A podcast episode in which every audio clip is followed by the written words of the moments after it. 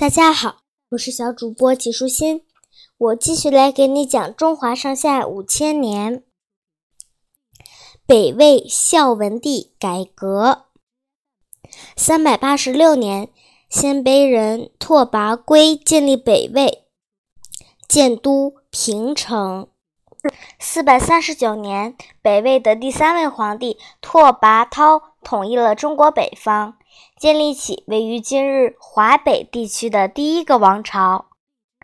历史上将这个在北方建立的政权称为北朝。从此，南朝、北朝对峙的局面正式形成。政权建立之初，北魏的历代统治者都十分注重与汉族人民的融合。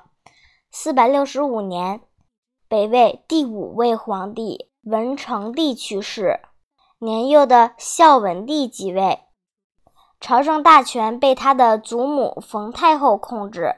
冯太后是汉族北燕皇室的后裔，她掌权后推行了一些有意义的改革措施。孝文帝在他的教导和影响下，从小就对汉族文化很有好感。四百九十年，冯太后去世。北魏孝文帝开始了真正意义上的亲政。孝文帝精通儒家经典，才华过人。他决定继续推行汉化政策，延续祖母冯太后的改革方针。继位后，他决定做的第一件事情就是迁都。当时，北魏的都城平城地理位置偏北，气候恶劣，交通不便，对农业和经济的发展很不利。另外，平城远离中原，不利于北魏控制富饶广阔的中原地区。于是，孝文帝决定迁都洛阳。但是，迁都是件大事，会触及许多鲜卑贵族的切身利益。他们大多舍不得放弃自己在平城的田地、财产和奢侈生活，害怕迁都会改变他们的生活方式。所以，他们屡次否决孝文帝迁都的建议。后来，孝文帝为避免贵族们再次反对，决定将迁都之事秘而不宣地进行。四百九十三年秋天，孝文帝把群臣召集起来，宣布要率军南征。他带领三十万大军，浩浩荡荡地南下。到达洛阳时，经历了这次长途行军。久不征战的将士们早已累得人仰马翻，恰逢天公也不作美，秋雨连绵，足足下了一个月，道路泥泞，行军非常困难。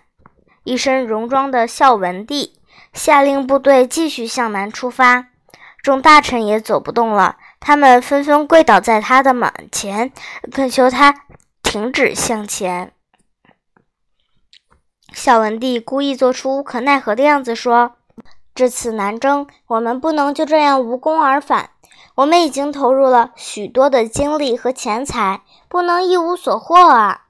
如果不南进，那么就将都城迁到洛阳，等待时机再灭南朝。赞成这个决定的人就站左边，不赞成就站右边。在继续南征和迁都之间。”文武百官都选择了后者，不约而同站到了左边。孝文帝用自己的足智多谋，终于将迁都洛阳成为定局。大批鲜卑人来到洛阳后，仍然穿着鲜卑人的传统服饰，说着鲜卑人的语言，过着游牧生活，无法适应迁都后的生活。为了稳定局面，孝文帝决定立刻全面推行汉化政策，改革鲜卑人的风俗习惯。孝文帝下诏，鲜卑人和其他少数民族一律改穿汉服，文武百官也改穿汉族的朝服。四百九十五年，孝文帝又下诏，三十岁以下的官员禁止说鲜卑语，一律改说汉人语言。命令所有迁到洛阳的鲜卑人死后不得归葬平城，要全部葬在河南。于是，迁到洛阳居住的鲜卑人开始向汉族人学习耕种技术，从事农业生产。至此，鲜卑人和汉人在文化、生产和风俗上日益融合。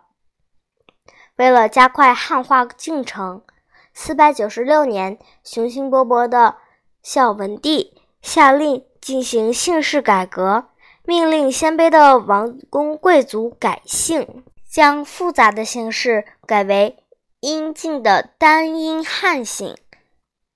皇族拓跋氏率先改姓为元。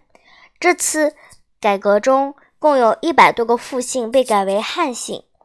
此外，为了恢复魏晋时期的门阀制度，建立森严的等级制度，孝文帝特意在鲜卑贵族和汉族官吏中划分姓氏的高低，按照功劳的大小和官职的高低。作为评定原则，将姓氏分为甲、乙、丙、丁四等；将各州的汉人姓氏分为四海大姓、郡姓、州姓、县姓四等，使中原的门第等级观念发生了巨大的变化。为了更好地加强鲜卑族和汉族的融合，孝文帝鼓励民族通婚，他自己娶了汉族崔、卢、郑。王四大姓的女子入宫，又命自己的五个兄弟娶汉族大姓女子为正妻，还把公主嫁给汉族大姓为妻。